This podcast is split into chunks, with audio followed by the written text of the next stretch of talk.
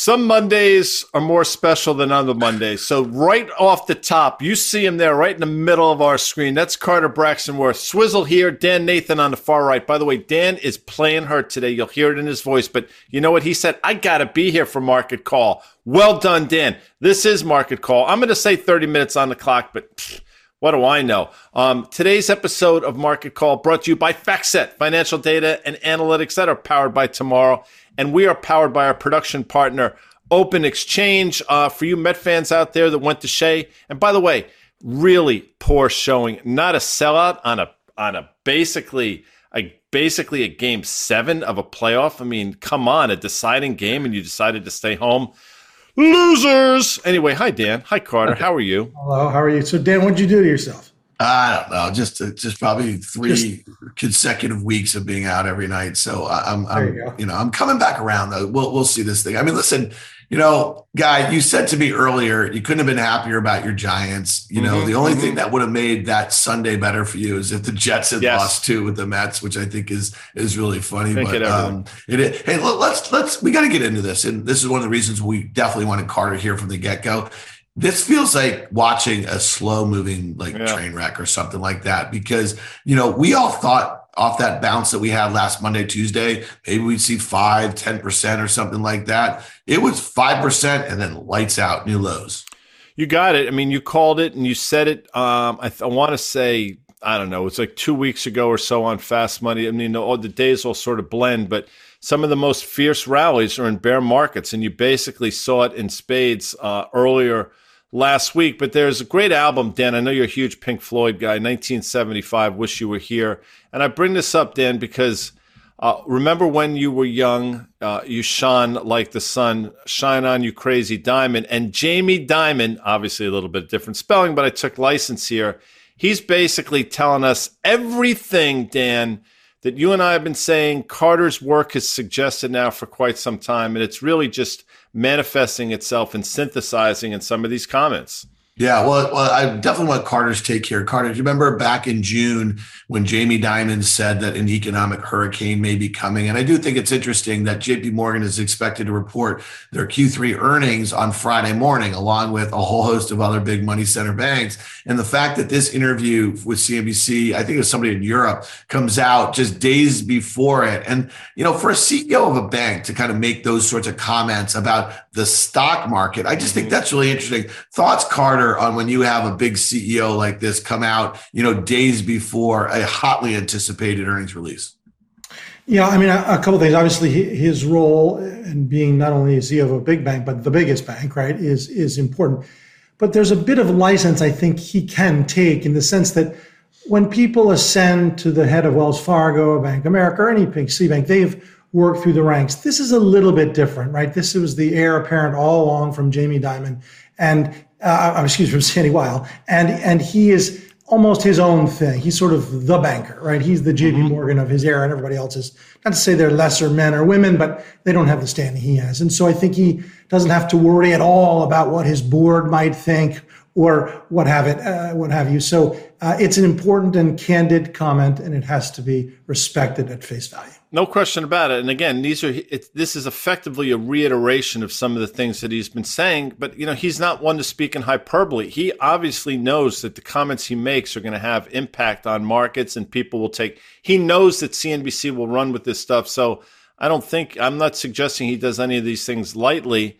And again, a lot of these things he's been saying, Dan, are a literal. Uh, I'm not saying he watches Market Call or yeah. listens on the tape or Fast Money, but some of the things we've been trying to hammer home for quite some time. And here we are.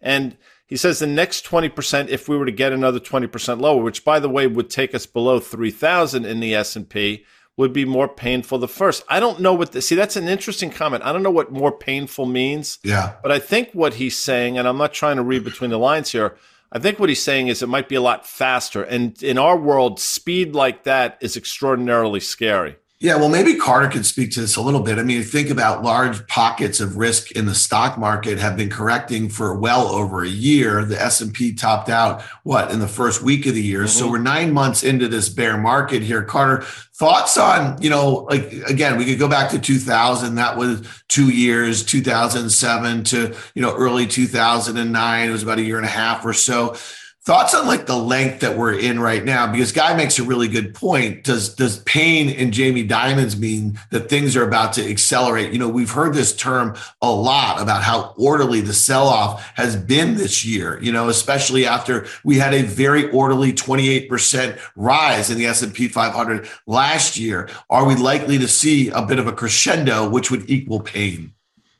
well, that's what the, the conventional wisdom that you get some sort of capitulation. Mm-hmm. And independent of what that day is or what that looks like, we all know what it looks like. It's shocking down and a lot of red.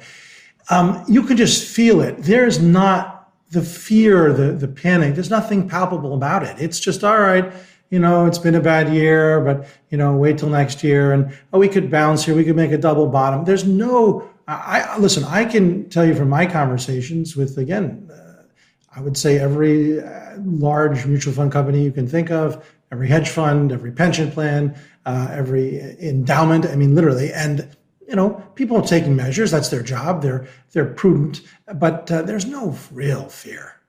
No, I agree with that, and I've said a number of times, Dan. I know you know this. The the panic that I've seen over the last, yeah. I don't know, since January, February, to me, except for maybe one or two down days, has been to the upside, and it's happened a number of times. I mean, it happened to me that buying you saw on Monday and Tuesday when the S&P was effectively up I want to say over 200 handles over the course of that time. I mean, the Dow was up close to a thousand points. To me, that sort of reeked of you know people saying, I, I want to be in, I want to call the bottom, Fed's going to acquiesce," and that to me reeked of panic. But let's take a look at some of the things FactSet provided with a great slide that maybe we can speak to just some of the things that are moving, some of the things that make sense, don't make sense. Carter, I know you do extraordinarily thoughtful work, but you look at this, Dan, and, and what is it telling you here on a day where the S&P is probably down about a percent or so right now. Well, it's telling me that tech is leading to the downside. Mega cap tech, look at Microsoft down 3%. I mean, that is a dramatic move. Amazon down 2%. That's a stock that is still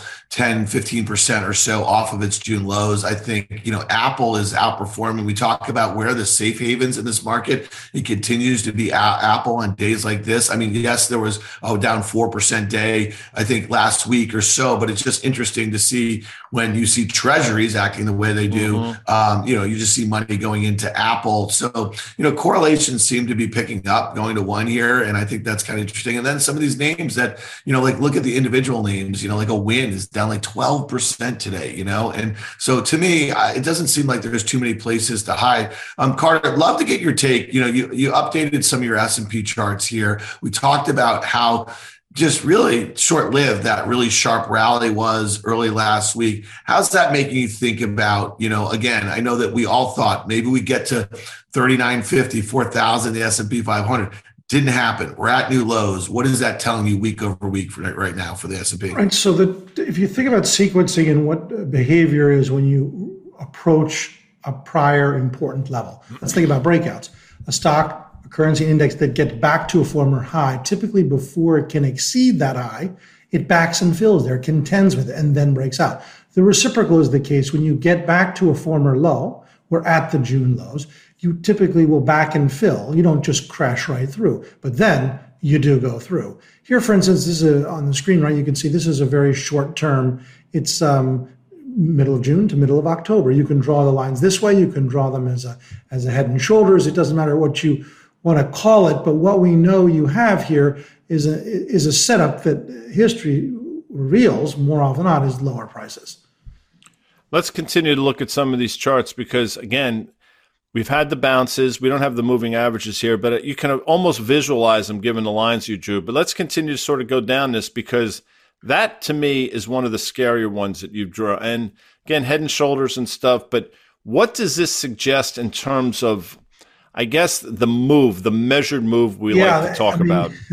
were you to take a measured move here, you're getting down into the into the low 3000s and I think if you look at this longer term thing, this is a uh, this is a good one to sort of zero in on. There, there's no real support, and again, valuation is a very gray thing. Uh, why can the market be 18 times or 16 times or 12 times or 22 mm-hmm. times?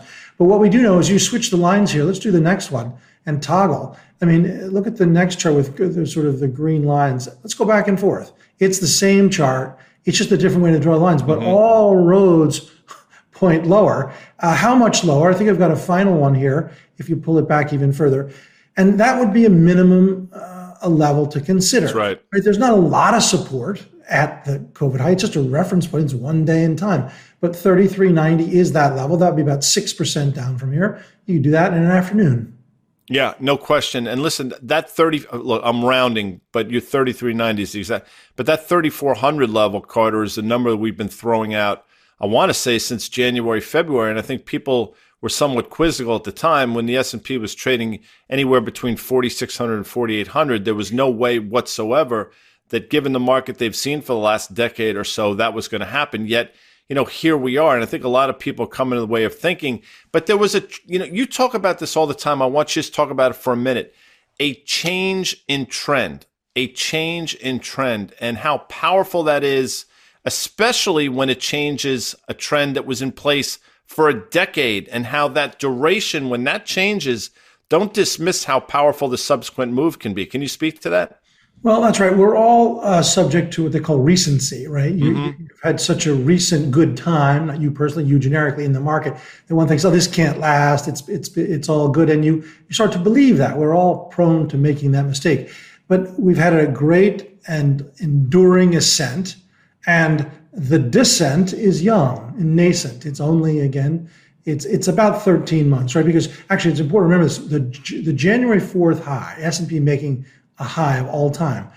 On January 4th, the high, half of all stocks in the S&P 500 had already lost 20%. percent mm hmm That is the great message of breadth. The market was signaling, I'm in deep trouble. I'm being held up by Babe Ruth and Michael Jordan, a few champions, but the team is really in trouble. And now we're seeing it. Yeah, and, and, I guess that's the story of late last year. It was like stocks were already correcting, except for about 15 that made up this disproportionate weight of the S&P 500 and the Nasdaq. And maybe we sounded like the boys that were crying wolf, but never in our careers has that been able to maintain itself with so much underperformance under the hood, you know, and especially when we thought, and Guy, you talk about that trend, the, the trend change in the charts what really happened, right, when the Fed shifted course with mm-hmm. monetary policy. So, you know, again, we've also been harping on how do you get to that pre-pandemic high in the S&P 500 of 3,400? We've been saying, well, one way is to get a lesser multiple on the S&P earnings and then have a, I guess, a more logical expectation of where earnings are going to be, right? And so we've seen them come down over the course of this year we think you don't get capitulation until you have most of these very bullish strategists who started the year with 5500 targets on the S&P 500 lower their estimates we had Mike Wilson on on the tape on Friday with Danny uh, Moses, Guy, and myself. And you know his base case for 2023 earnings for the S&P 500 is 212. He thinks it leads to its bearish case. Savita Subramanian over at Bank America this morning, she publishes $200. So you tell us where does the S&P 500 multiple trough at? Is it 14 or 15? Well, that gets you 2,800 or 3,000.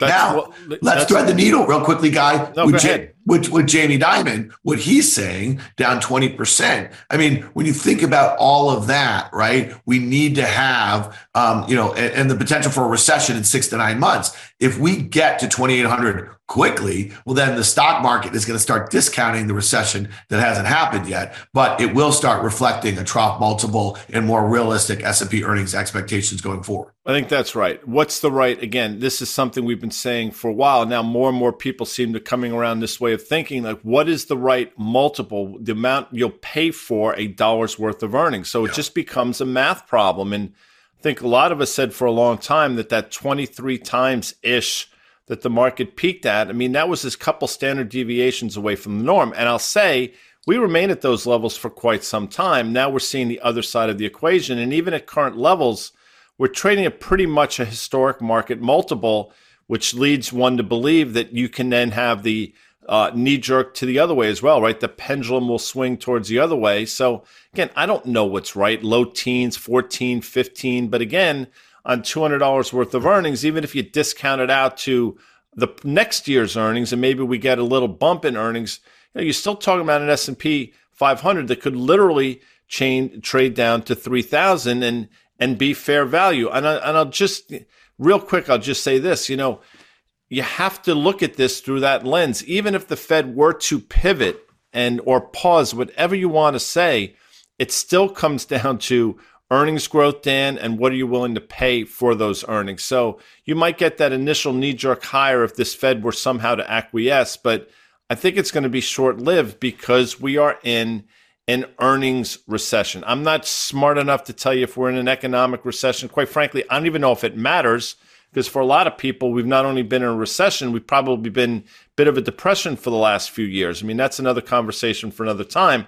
I don't know what changes if all of a sudden they come out and say, yes, we are officially in one. But what I will tell you is the earnings recession is real and more and more people, Dan, are coming away that coming around to that way of thinking. Well, I mean, listen, we we talked about this late last week on Market Call when AMD had that pre-announcement. I mean, that revenue guidance down 1.1 billion on a 6.7 billion number for the quarter that they had re- uh, uh, they had reiterated in early November here. So we got to talk a little bit about the headlines mm-hmm. as it relates to semiconductors because you know the Biden administration is taking a very firm stance on you know the export of our kind of advanced chip technology to the Chinese. This comes at a time where we already know that there's been, you know, some really difficult supply demand dynamics of supply chains over in China, zero COVID, that sort of thing. And, you know, you couldn't get enough chips you know, late last year, right? And now it seems like, you know, mm-hmm. all the double ordering, lots of, you know, um, inventory builds here. And these things, as they overshot to the upside late last year,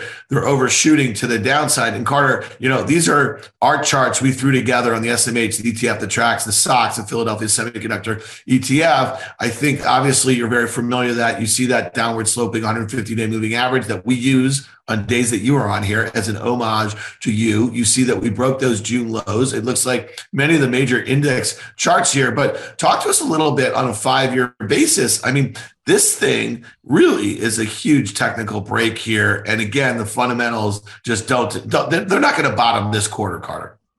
Right. So it's this exact same setup as every major index, just as you uh, pointed out. So we have the June low, we have the money that pushes the market higher. This is it. The lows are in. That money gets trapped. August it peaks. We make a new low, and the sequences are intact. And in in this instance, if you do look at the longer term chart, just to get to the pre-COVID level, you're talking about 18% lower from here. So just to go back to, and there's no real support there, but it's just a reference point. The pre-COVID high means 18% lower for the SOX, six plus minus percent lower for the S&P. Let's take a look at Nvidia because uh, this was Dan. I know you know this. I mean, this was the poster child for so many different things. Was the next, excuse me, was going to be the next trillion dollar company. And I got to tell you something. In November, December, uh, it got really close. But that stock is now effectively more than cut in half. And we're talking about a company whose market cap, if I'm, if I probably should look, but I bet you it's south of $300 billion and you can start to do that math. And, you know, it's interesting. And I know exactly what you mean when you said overshoot to the downside. You know, we overshot to the upside. We're about to do that same to the downside. The reality is, Dan, and you can speak to this because you've done it for months. It's not really an overshoot. I mean, these are just finding levels that historically make sense in terms yeah. of valuation. I mean, they're they're not bad companies they're bad stocks, but they're not bad companies. And, you know, they're finding levels that, again, in terms of historic norms, what people willing to pay for, you know, price to revenue, price to any of those yeah. metrics, we're getting to levels where, again, we probably should have been all along.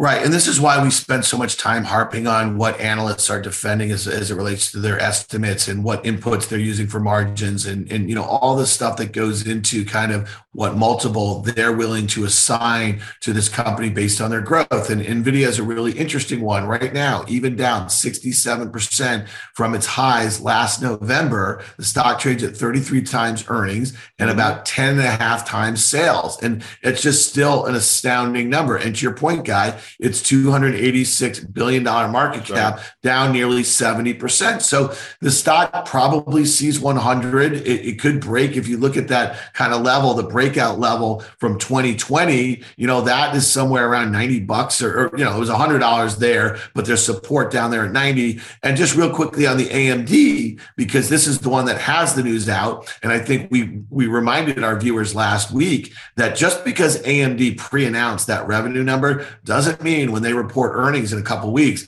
that they won't miss their earnings number and they won't guide lower you look at this chart and you see where that support is, you say to yourself, there's room to the downside. Carter, any quick thoughts? I know that they look a lot like the SMH and they were two of the leaders. Any quick thoughts on, on AMD and NVIDIA here? Just free to move lower. I mean, that's the nature mm-hmm. of it. Momentum's a powerful thing on the way up and on the way down. And you uh, stocks that are in downtrends have the same momentum characteristics of any asset that it's an uptrend.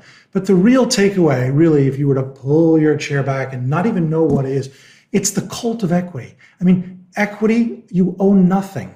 That's the point. You own nothing. You're a bondholder. Okay, you have some claims on some assets. The cult of equity. It's like, well, I think it's worth this. Meaning the underlying business of your local privately held businesses in whatever neighborhood a person lives in, they don't fluctuate like this. Stocks get overpriced and they get sort of overpriced the wrong way, underpriced. And finding out the true level over a 10 year period, real easy this week, this hour, this year, it's nothing to do but money flow and charts. That's right. I agree with you. Listen, and I, th- these are the reason. By the way, and, and, I'm not saying this just to sort of blow smoke, but I was with somebody over the weekend who I hadn't seen in a while, and he pulled me aside and I he said, "I want to tell you."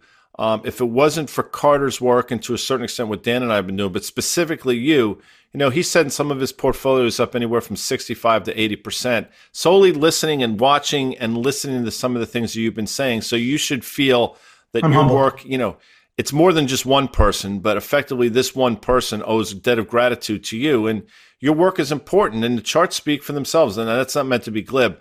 I'll say this I watched the Met game last night and I had a giant freaking smile on my face the entire time.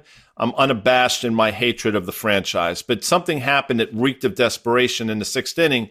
Buck Showalter came out and told the umpires to take a look at Musgrove's um, ear. He thought he was doctoring the baseball. That move reeked of desperation, but maybe he needed to do it at the time. I mention that because Cathie Wood uh, sent an open op-ed letter to the Federal Reserve that what Dan reeks of desperation. And again, not to get on her, but I'll say this, and I've said it before it's virtually impossible to be as wrong as she's been over the course of the last year. I mean, stocks, the majority of a portfolio down anywhere from 50 to 75, 80%, and now Tesla seemingly rolling over. So I don't know what to tell you. I mean, yeah. ARK Innovation, as I've said a number of times, Dan, and I'm not looking to, you know, single her out, but the most innovative thing about the ARK ETF was the inverse ARK ETF that seemingly came out yeah. of nowhere a year or so ago it's not that she's been so wrong on so many of these names and really like just it's that she hasn't given up on any of them you know? Mm-hmm. and, and so that's part of you know what do we do here? We talk about kind of what expectations are for different stocks for different sectors. Um, we talk about sentiment we talk about valuation we talk about inputs like you know uh, interest rates and all the stuff that goes into it. She has been wrong. She hasn't sold out of any of the when i say out meaning like closed a position she keeps talking innovation innovation innovation. Our friend porter collins of seawolf did you see his tweet? He quote tweeted that um, that open letter and said, please short me. That's what yeah. that screams to the Twitterverse, you know, in a way. And Carter, you wanted to kind of take another look at the ARK because we talked about it, I think about a week ago, and we felt that it really, it just looked like it was about to die. And if you looked at some of the components in it, they are dying. And then the fact that, you know, this Tesla finally broke that long term uptrend that you've been highlighting for a while. So walk us through the ARK complex because I think anecdotally and everything we hear from her and see from her and see in tweets and see in open letters, it just speaks to the fact that like this thing is pretty much done. Well, that's right. They always say stay in your lane or stay with your core competency. Once you start writing letters to people about things that are not in your core competency, whatever that might be, and I don't know anything about her, um, you you know there's something. Uh, just two things though. Innovation. there's always innovation. I mean, uh, the, the notion that somehow this is a more innovative period, and we'll look at the charts, but it's very important to say this when you're sitting there and they invent uh, the film and you can see your own image, wait a minute, this is a picture of me. This is incredible. I could take a picture of my dying mother and I'll have it forever. Before that, you had to be like Lion King, stare into the pond. That's innovation. Yeah. And a Xerox, my God, I can make a copy instead of having the monks do it over and over and over. Or the telephone. Or, I mean, the notion that there's more innovation in this moment than is preposterous. You put that with the word ark, like mm-hmm. the biblical thing, and you've got a, a pretty bad cocktail of, I would say, let's look at the chart. We're breaking trend. That's the arithmetic. Take a look at the log so you can really see it. We're breaching. We can go as low as the imagination will allow. I mean, we're we're not even to the COVID low. It looks as though we're there. It's another 10% mm hmm just to get to that COVID low.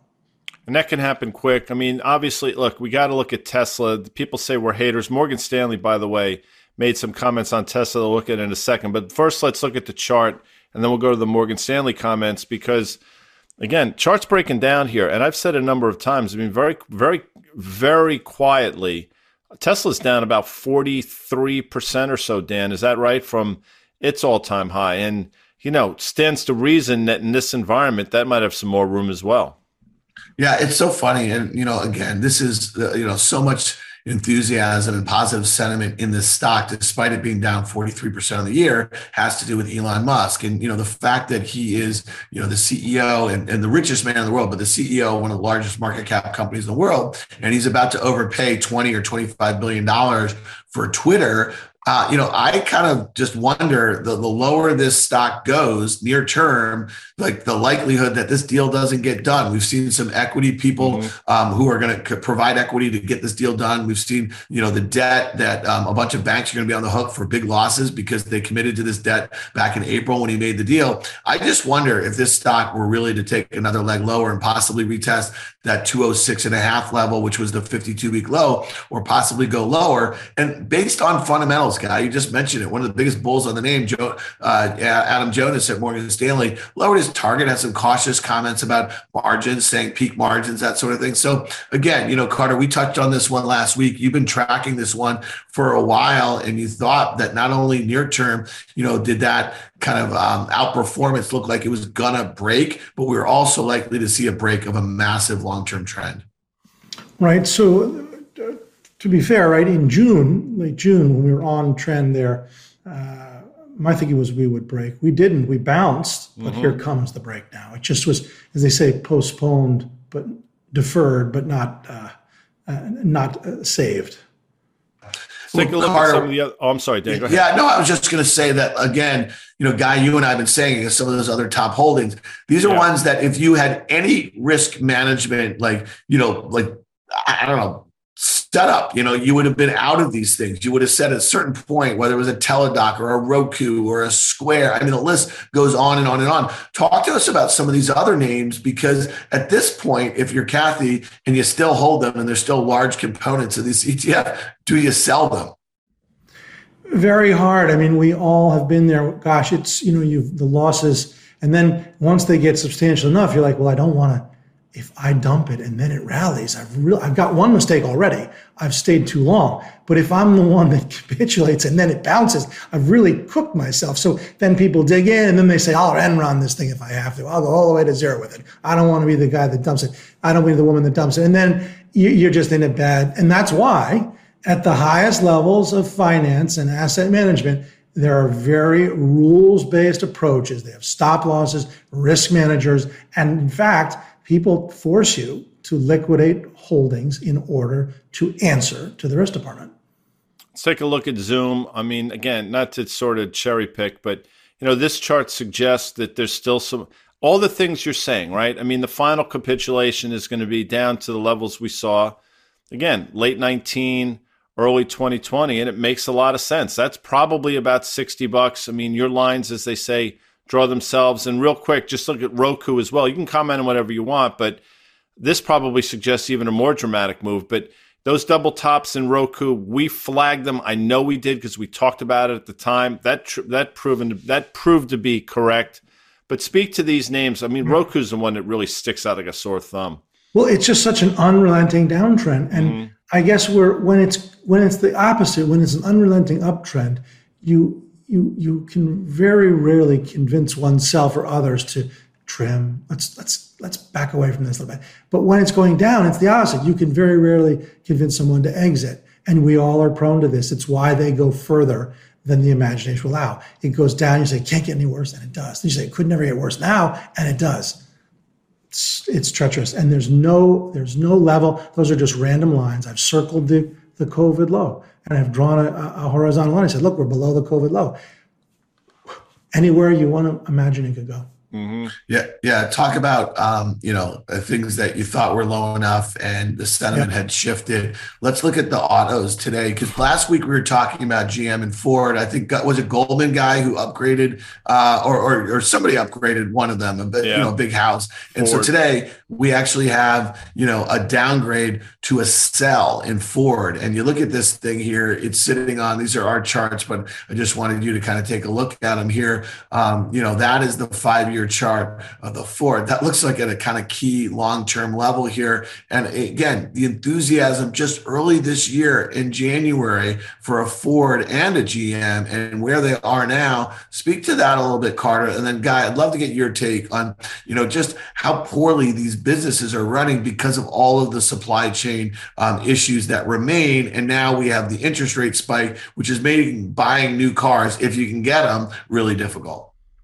I mean, right. So just just to travel back to where we were three and a half months ago. I mean, we're this stock is up over three and a half, four months ago, right? And so just to get back to those June lows, which are around 1060 or thereabouts, were what 1125 or 30 day. That's yeah, that's a plenty of downside. And then my thinking, as is already being seen across the market, that many stocks are undercutting their June low, as is the index itself and then constituents that haven't, like Ford, likely will.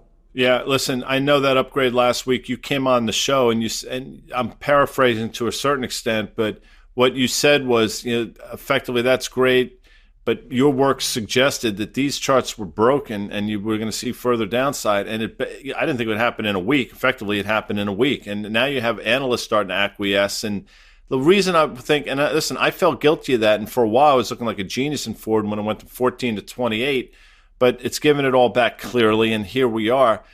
You could have made a compelling case for Ford on valuation 100% ago, and it still would have been a compelling story just through that prism, just through that metric.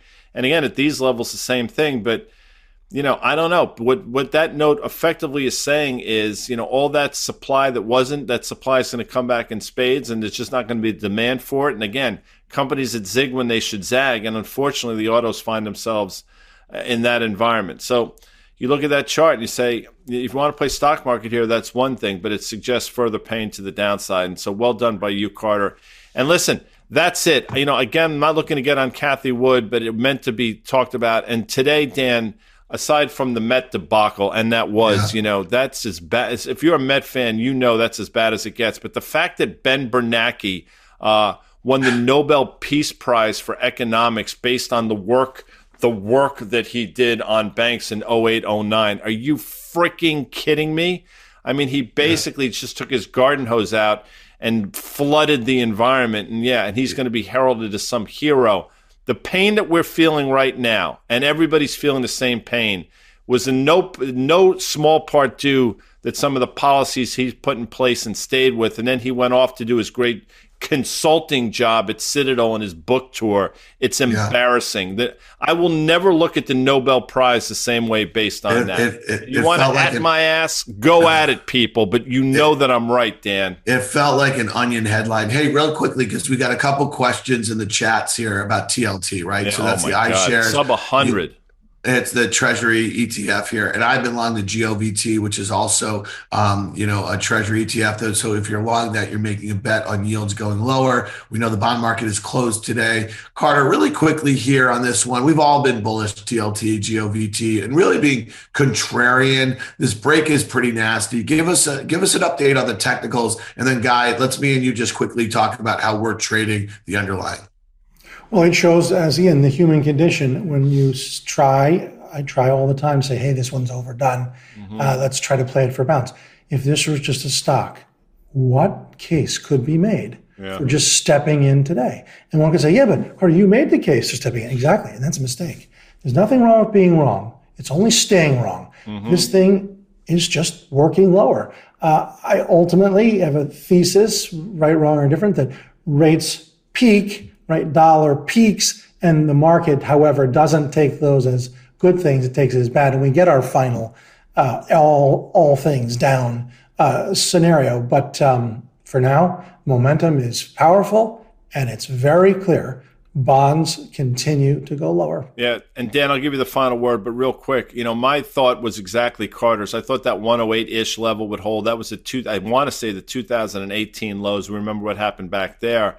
And I thought yields would start go lower on the back of slower economic growth here in the states. And if the market, broader market, were to sell off, I'd also thought, thought you would see a flight to quality in the form of the TLT, which obviously would further push yields lower. That didn't happen. But to yeah. Carter's point, we're all wrong. There's nothing wrong with being wrong. The problem is, is when you stay wrong. So you got to adapt. Trading is being yeah. fluid. Now, with that said, how do you trade it? Well, you wait for some sort of capitulation, and unfortunately, I don't see it today. Yeah, I, I, just say this, and, and this has been my take and why I wanted to be a bit contrarian here. Um, you know, I really do think that the chat of what a pivot looks like or kind of taking their foot off the pedal is going to happen before that no second FOMC meeting. And I do think it was interesting in the Wall Street Journal over the weekend, and this is by Nick Timiraos, who is like the, considered the Fed whisperer. Mm. The article read Fed's inflation fight has some economists fearing an unnecessarily deep downturn. And I guess that sort of just kind of narrative is the thing that may cause the Fed to do what they're going to do in November, but then maybe take their foot off the pedal. And I think that will be almost one year to the day right. when yields started going up meaningfully. Um, so to me, that's my trade, but it's part of a larger mosaic, you know, that I've been playing with some different themes in the market here. So I'm not all in like Cathie. This is not like a, a 10% position in my ARKK or anything like that this is one theme that I want to express a view in,